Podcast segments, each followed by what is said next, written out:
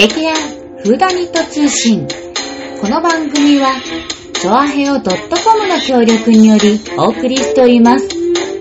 お芝居のこと、ミステリーのこと、私たちのことをお伝えしていきます。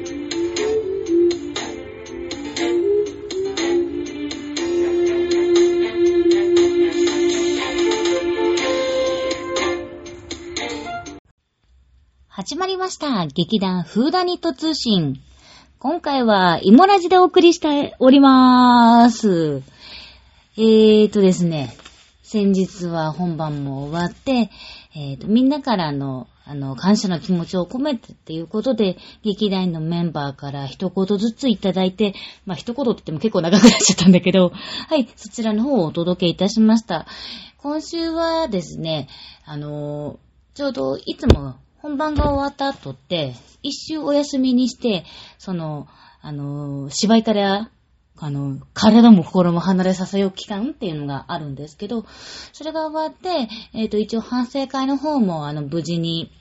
終わらせていただいてからの収録なので、ちょっと反省会の方がどうしてもね、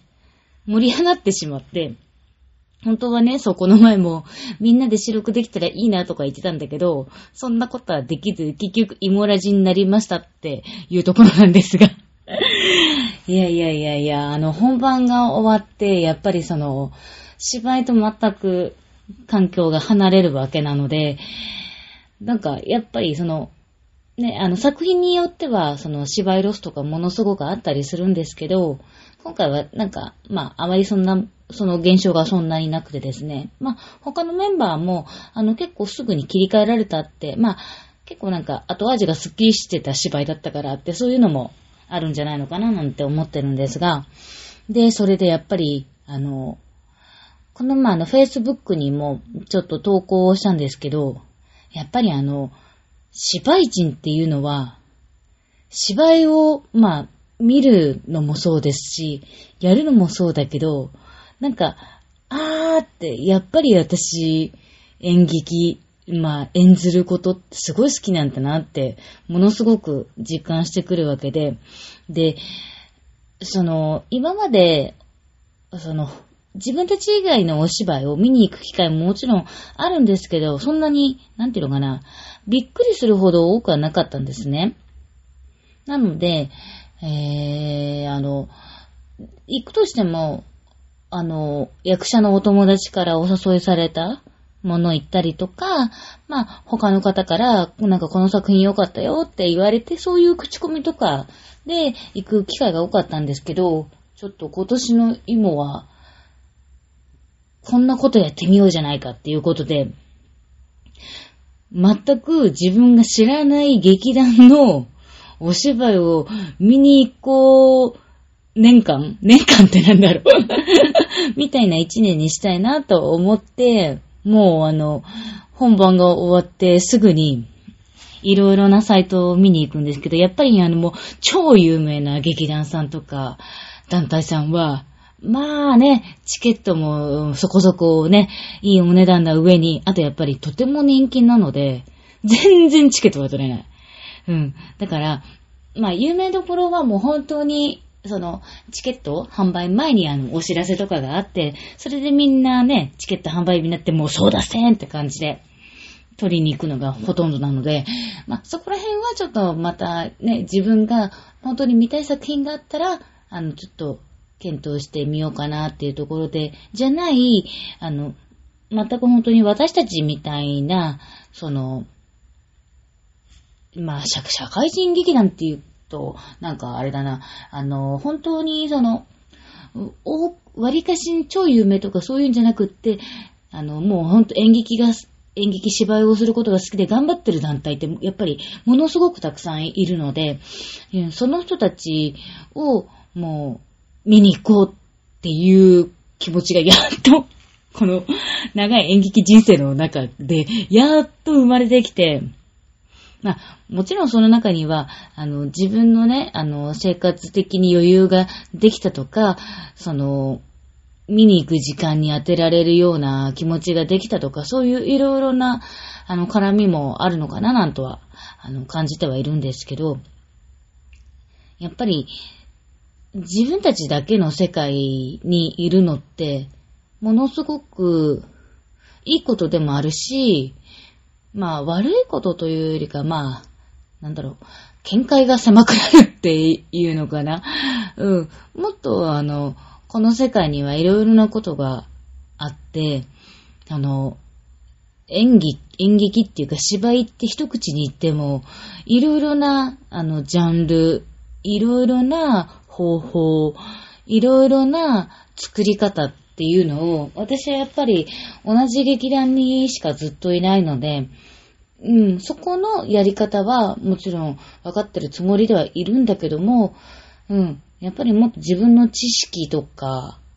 ね、あの、知っていっても損はないんじゃないのかなっていうことで、見始めるようになりました。まあもちろん今もう現在進行形なんですけど。で、ちょっとあの、たまたまですね、えー、っと、この期間の間に、一本目はなんか芸能事務所さんが、あの、主催してる、まあ、劇団、劇団さんっていうのかなまあ、あの、お芝居一本見に行ったのと、あと、この前は、えーと、ちょっとお誘いがありまして、あの、チコちゃんに叱られるってあの、テレビ番組ありますよね。そのチコちゃんの、あの、ステージバージョンっていうのを、なんか本邦初公開というか、それを、あの、見せていただく機会があって、ちょうどあの、座長も一緒に行くっていうことだったんで、一緒に行ってまいりました。あの、日本青年館という、外苑前から、あの、徒歩、6、7分ぐらいの場所なんですけど、まあ、大きい多分1000人ぐらいの、1000人ぐらい、もうちょっと入るのかな？の、あの、綺麗なホールで、あの、チコちゃんって、その、テレビ番組では、あの、被り物でいいんだよね、多分。あ、違うか、3D 映画なのかな？実はあんまりちゃんと見たことがないから。でもただ、チコちゃんっていう存在はもちろんなんかものすごくいろんなところで、あの、岡村さんがチコちゃんに叱られるうん。そうそうそうそう。なんかそう、そういう認識だけしかないんだけども、まあ、そのチコちゃんが怒るときに顔がなんかよく、あの、え、アニメーションだとすごい大きくなって、ああ、また怒られちゃったわー、みたいな感じ。でも、その、チコちゃんに叱られることによって、いろいろな教養とか、学びとか、気づきとか、まあ、ある意味多分教育番組っていうか教養番組になるんだと思うんだけども、それのステージ版ってなんぞやって。ねえ。普段はその映像で、だから、その、チコちゃんのね、ああの、顔がボーンって怒ってたり、大きくなったりとか、あの、手軽にできることをどうやって、あの、ステージ、舞台、生で見せることができるのかっていうのにも、ものすごく興味があったので、あの、行ってまいりました。えー休憩なしの2時間ぐらいのね、上映だったのかな。やっぱりあの、その、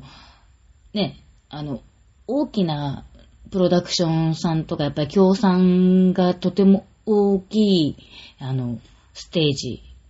だったので、えーっと、あれは多分ね、プロジェクションマッピングなのかな。もう、プロジェクションマッピングをふんだんに使って、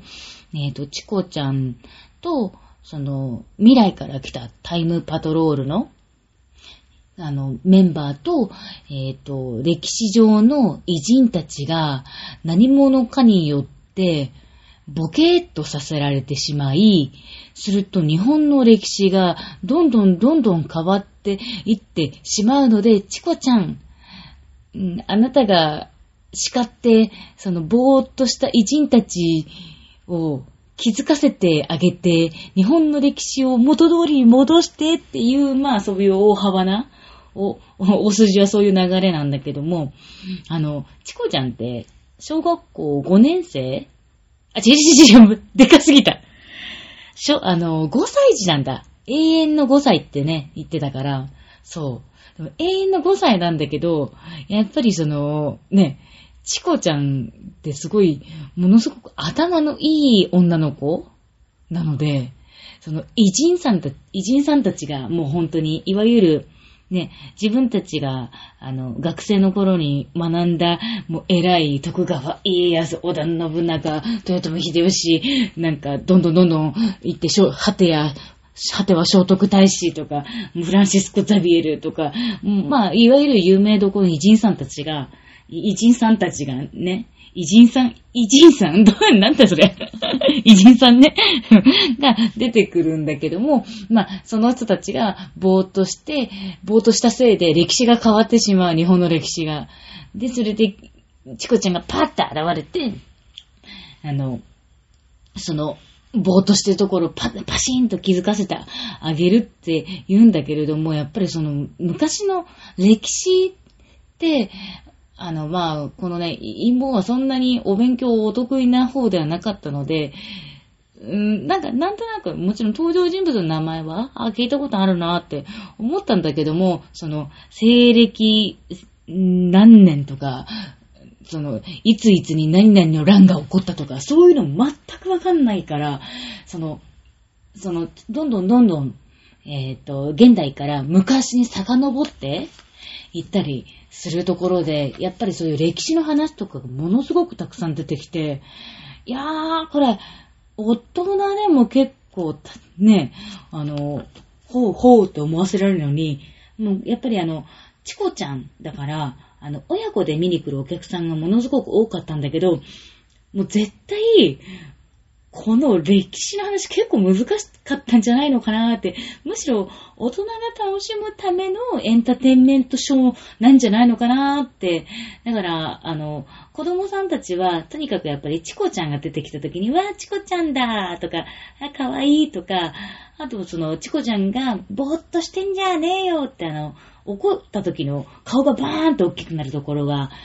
プロジェクションマッピングなのかなあれは。それでもう映像がバーンって、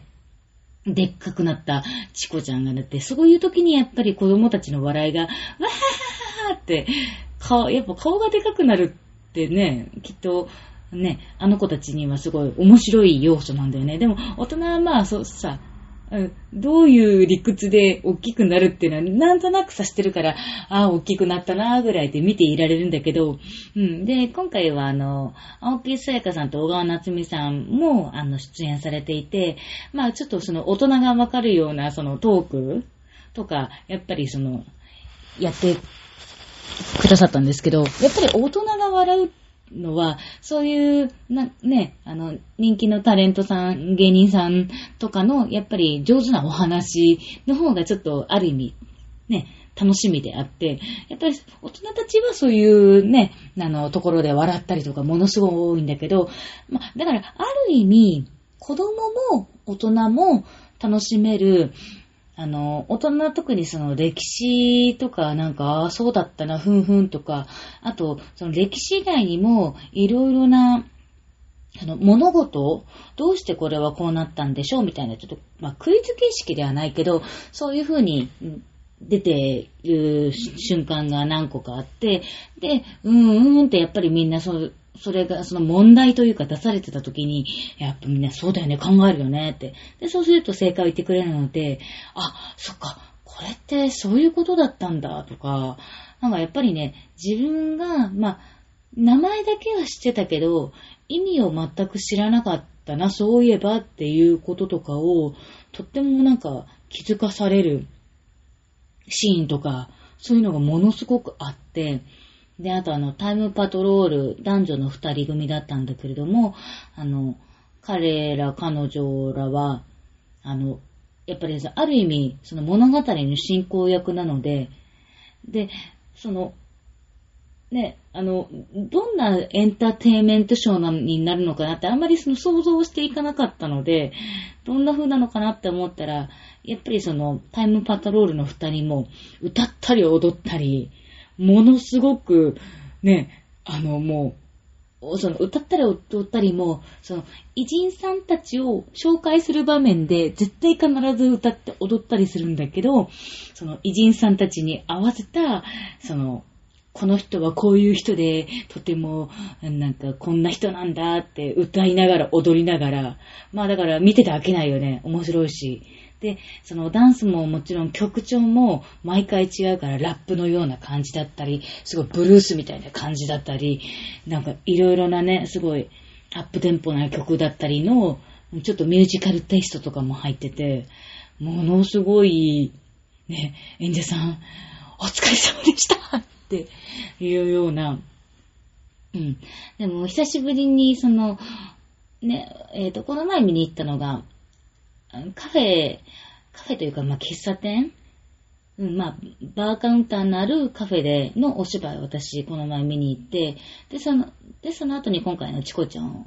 見に行かせていただいて、うん、なんか、そう、もちろんその、ね、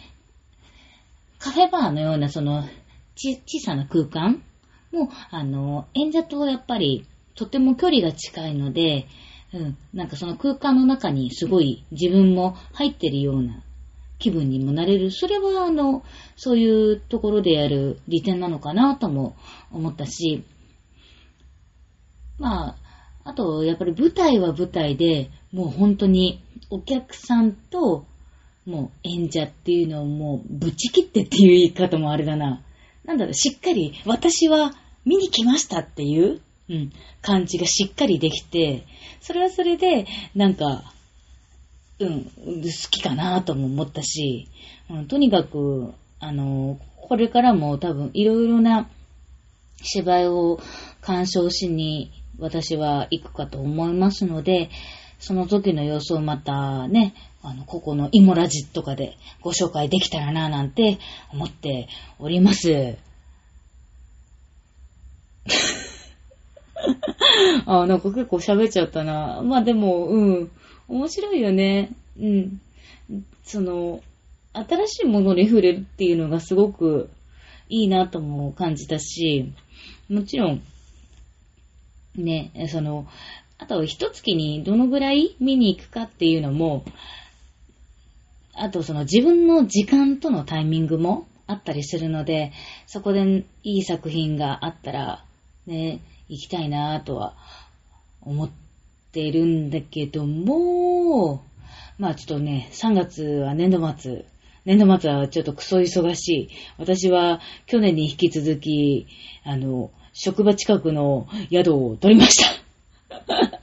だって帰れないんだもん、仕事。いや、帰れないじゃなくて、終わるんだよ。終わるけどさ、もう11時過ぎてんだよ、会社にいんのが。あ、なんでこんなとこで愚痴ってんだけど。すいません、イモラジオお聞きの皆さん。まあ、じゃあ、あの、気を取り直して全然違う話の方をしようかな。と、前回ですね、えー、っと、この私たちのお芝居を長平のメンバーが、あの、見に来てくださったので、そう、その、紹介したいなって思って。えっ、ー、と、いつも大体長平のメンバーすごい見に来てくださるんですけど、今回はですね、えっ、ー、と、局長夫妻、めぐみさんと局長、そして石川不良ことあっちさん、で、ミッチェルさん。あー、ミッチェルさん全然会ってない、会いたいな。そう、ミッチェルさんもあの、今すごい、あの、オペラ歌手芸人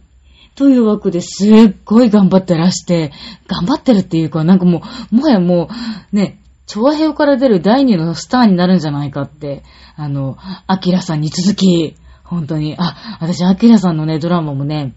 うん、なんか、私、東京 MX をもうひたすら見てる民なので、ひたすら見てる民というか、あの、仕事から帰ってきた後に、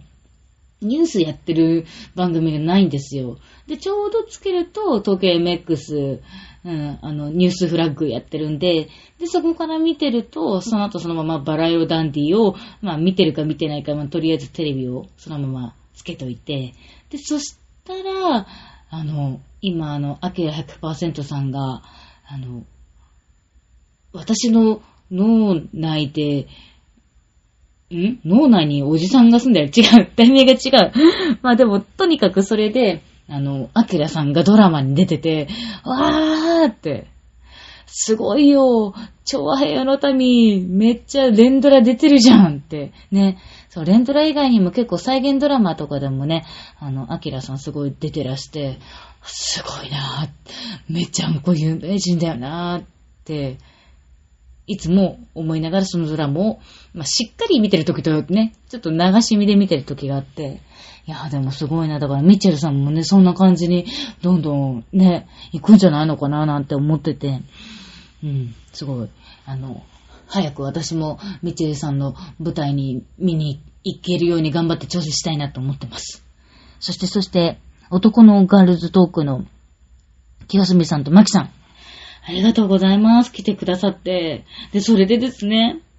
その、二人からいただいた差し入れ、これがものすごく良かったので、あの、すごい紹介したいなと思うんですけど、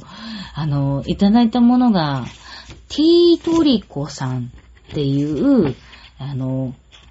ブランドの、えっ、ー、と、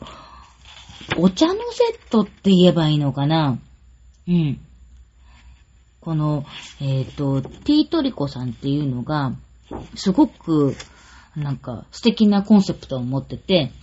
ひとときを思うひとしずく、ほんの少しの朝の余裕がいい一日を作ったり、ほんの少しの気分転換が優しい空気を作ったり、小さなひとときが変わるだけで、ハッピーは意外とすぐにやってきて、いつもの毎日やいつもの街並みをキラキラさせてくれるかもしれません。ティートリッコはそんなひとときのための香り高いひとしずくを生み出すブランド。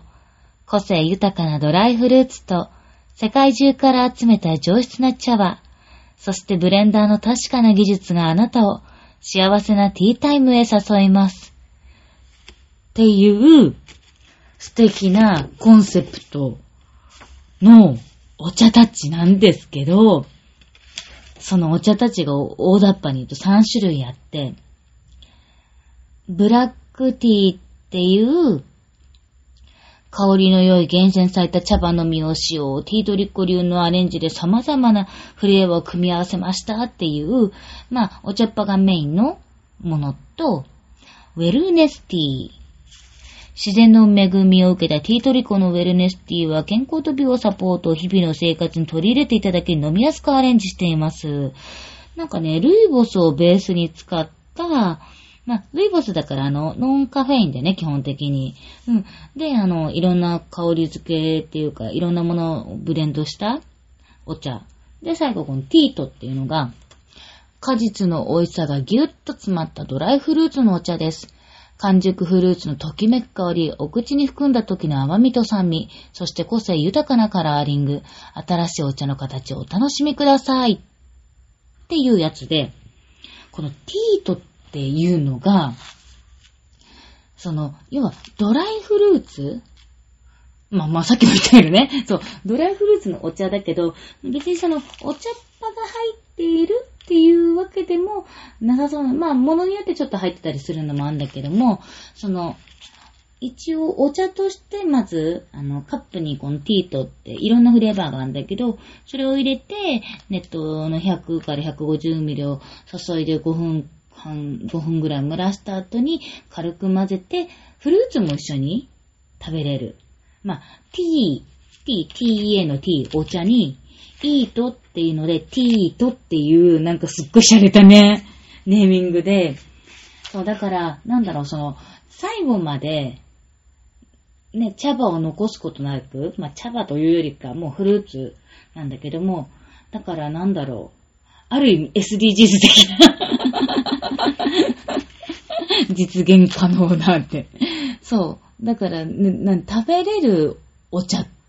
とも言うのかな。まあ、t, e, とってね、書いてあるからね。で、そのパッケージとかも、ものすごくもう女性が見たらもうキャーってトリコあ、だから t トリコさんなんだ。そういうことか。うん。になるようなやつで、で、このティートの種類もものすごくあってね、ティートストロベリー、パイナップル、カシス、アプリコット、パルフェ、ベリーミックス、ローズメロン、ヨーグルトミックス、ピーチ、ライチ、ソレイユフレスカってね、もうね、見目麗しゅう、いろいろなフレン、フルーツがブレンドされてて、これはね、もうその、座長が、これね、って、あの、ガールズトークの、って、清澄さんとマキさんから差し入れいただいたよ、って、じゃあメンバーでね、分けようね、って言ってパーッと開けたらみんな、えー、これ超かわい。え、ティートって何？ティートって何？って。でね、とてもすごい親切なことに、この、取説というかね、うん。うん。取説って言えばいいのかな？まあ、うん。こう、こういう、あの、一枚一枚分かりやすい説明書みたいなのもあって、もうみんなで、うわ、私この、この、これがいい、これがいいとか言ってもね、女子たち大興奮、争奪戦。いや、これはね、私も見たときに、なんていうの、やっぱ心が躍るね、あの、すごい私も紅茶とか、お茶を飲むのがものすごく機会が多いので、これはめっちゃナイスな、ね、プレゼントだって思って今度、私、お友達の誕生日プレゼントを、もうぜひこれにさせていただきたいと心から思いました。っていうね。うん。